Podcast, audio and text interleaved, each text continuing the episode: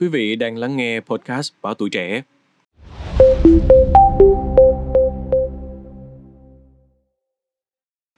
Thưa quý vị thính giả, theo chính sách mới được Bộ Công Thương đề xuất, điện mặt trời mái nhà nối lưới phát điện lên hệ thống quốc gia sẽ không được ghi nhận sản lượng và không được trả tiền. Tuy nhiên, nhiều ý kiến doanh nghiệp và chuyên gia cho rằng cơ chế này không mang tính khuyến khích và đảm bảo tính công bằng trong phát triển nguồn điện. Ngay sau đây, hãy cùng chúng tôi bàn luận trong số podcast ngày hôm nay. Dự thảo mới nhất nghị định của chính phủ về phát triển điện mặt trời mái nhà của Bộ Công Thương đã đưa ra chính sách các nguồn điện mái nhà được lắp đặt và liên kết với lưới điện không bán điện cho tổ chức cá nhân khác mà để tự sử dụng tại chỗ. Có nghĩa là nguồn điện này không đầu tư kinh doanh, không có phép phát động mua bán điện, bao gồm cả việc bán điện cho Tập đoàn Điện lực Việt Nam EVN. Với hệ thống điện mái nhà này sẽ cho phép các đơn vị được lựa chọn phát hoặc không phát sản lượng điện dư vào hệ thống điện, Tuy vậy, điều đáng chú ý là sản lượng điện dư phát lên lưới được ghi nhận sản lượng điện với giá không đồng, tức là không được thanh toán. Công suất lắp đặt của mỗi hệ thống điện cũng phải phù hợp với phụ tải hiện có tại thời điểm đăng ký. Đổi lại, nhà nước cho phép các hệ thống này được bám lưới điện, được liên kết với lưới điện quốc gia để điện mặt trời mái nhà vận hành, hoạt động ổn định. Trường hợp tổ chức cá nhân không phát sản lượng điện dư vào lưới điện quốc gia thì phải tự đầu tư lắp đặt thiết bị hạn chế tối đa phát điện dư vào hệ thống điện. Theo Bộ Công Thương, việc áp dụng chính sách này nhằm giúp doanh nghiệp, người dân có nhu cầu lắp đặt điện mặt trời áp mái để tự sử dụng, giảm mua điện từ hệ thống lưới điện quốc gia. Việc đấu nối với lưới điện quốc gia sẽ giúp duy trì hoạt động điện mặt trời mái nhà và cung cấp điện khi nguồn điện mặt trời áp mái không đáp ứng đủ nhu cầu. Bộ Công Thương nêu, Quan điểm là khuyến khích phát triển điện mặt trời mái nhà để tự sử dụng tại chỗ, không khuyến khích lắp đặt để bán điện, phát điện vào hệ thống điện hay bán điện cho tổ chức cá nhân khác. Do vậy, nhà nước sẽ cho phép điện mặt trời mái nhà liên kết bám lưới điện trong quá trình vận hành, tạo thuận lợi và tiết kiệm chi phí cho doanh nghiệp, người dân.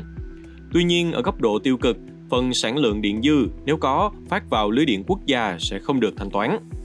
Chính sách thứ hai áp dụng với trường hợp không liên kết với lưới điện quốc gia sẽ được ưu tiên phát triển, song vẫn phải đáp ứng các quy định về đầu tư, xây dựng, môi trường, phòng cháy chữa cháy. Theo Bộ Công Thương, nhà nước khuyến khích doanh nghiệp, người dân lắp đặt điện mặt trời mái nhà để tự sử dụng, cung cấp cho nhu cầu tại chỗ, giảm áp lực cho ngành điện. Tuy nhiên, việc giới hạn công suất tăng thêm đến năm 2030 chỉ là 2.600 MW,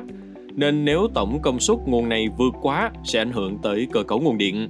Vì vậy, Bộ Công Thương cho rằng cần phải xây dựng chính sách đối với hệ thống điện mặt trời áp mái, không liên kết với lưới điện quốc gia để không ảnh hưởng đến công tác điều độ, an ninh, vận hành an toàn hệ thống.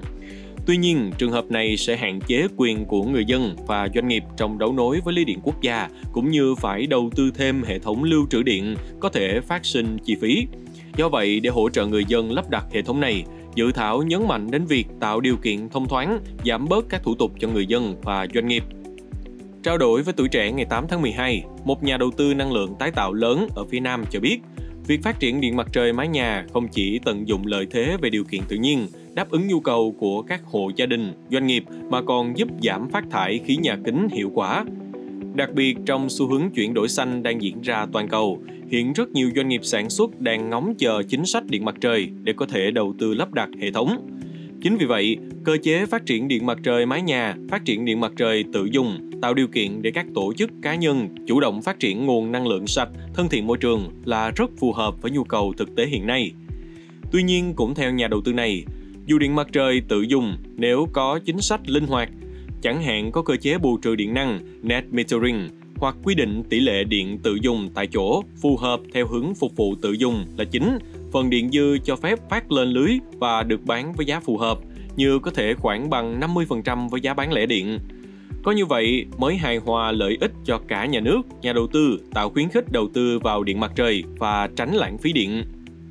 Đồng quan điểm, ông Phạm Phước Bình, giám đốc công ty cổ phần Vincon cho biết, khi đầu tư điện mặt trời trên mái nhà xưởng sẽ có trường hợp thứ bảy, chủ nhật hoặc nhiều thời điểm nhà máy không có đơn hàng. Nếu không phát điện lên lưới do lắp thiết bị ngăn phát điện lên lưới, Zero Export sẽ lãng phí hoặc phát điện lên lưới với giá không đồng cũng sẽ thiệt cho đơn vị phát điện. Ông Bình phân tích về nguyên tắc EVN là doanh nghiệp mua điện. Nếu các công trình điện mặt trời phát lên lưới của EVN nhưng không được trả tiền trong khi EVN vẫn dùng nguồn điện đó bán cho người dân, doanh nghiệp thì sẽ có khoản trên về hóa đơn đầu vào, đầu ra. Do đó, ông Bình cho rằng cần phải phân định rõ trong nghị định nếu nhà nước mua không đồng, nguồn điện này sẽ được hạch toán ra sao về đầu ra. Tuy nhiên, ông Bình cho rằng thực tế thời gian qua có nhiều doanh nghiệp khó khăn, đơn hàng sụt giảm dẫn đến sản xuất rất ít. Nếu phát điện lên lưới với giá không đồng sẽ thiệt thòi cho nhà đầu tư. Nên ông Bình cho rằng các cơ quan ban hành chính sách cần nghiên cứu thêm trường hợp vào những thời điểm nhà máy dùng không hết công suất có thể bán điện lên lưới với mức giá mang tính khuyến khích, chia sẻ giữa nhà đầu tư và nhà nước. Ông Bình còn chia sẻ thêm, bên cạnh các doanh nghiệp có tiềm lực tự lắp đặt điện mặt trời, hiện cũng có rất nhiều doanh nghiệp, khu công nghiệp cho thuê máy để các nhà đầu tư vào lắp đặt điện mặt trời trên máy với mong muốn bán điện cho chính nhà máy bên dưới với giá rẻ hơn của EVN khoảng 15%. Điều này giúp các doanh nghiệp vẫn dùng điện tái tạo, có tính chỉ xanh nhưng lại không mất tiền đầu tư và đây là lĩnh vực đang hút vốn đầu tư. Vì vậy, căn cứ theo dự thảo nghị định quy định không bán điện cho tổ chức cá nhân khác sẽ đặt ra trường hợp các doanh nghiệp năng lượng không thể lắp điện mặt trời và bán cho nhà máy bên dưới. Ông Bình nói và đề xuất cần quy định không được đầu tư điện mặt trời trên nhà máy này nhưng lại bán cho các nhà máy khác. Thay vào đó, vấn đề này nên quy định rõ khi ban hành cơ chế mua bán điện trực tiếp DPPA. Về bản chất vẫn là lắp điện trên máy của nhà máy và dùng điện bên dưới nhà máy, không phát điện lên lưới. Tuy nhiên, nếu cấm không cho nhà đầu tư vào lắp điện mặt trời sẽ khiến các nhà máy thiếu tiềm lực tài chính, khó khăn trong việc lắp đặt điện mặt trời. Do đó cần cân nhắc tác động của vấn đề này. Quý vị nghĩ sao về những thông tin trên? Hãy để lại ý kiến của mình bằng cách bình luận bên dưới nha. Cảm ơn quý thính giả đã lắng nghe show podcast này. Đừng quên theo dõi để tiếp tục đồng hành cùng với podcast Bảo Tuổi Trẻ trong những số lần sau. Còn bây giờ, xin chào và hẹn gặp lại.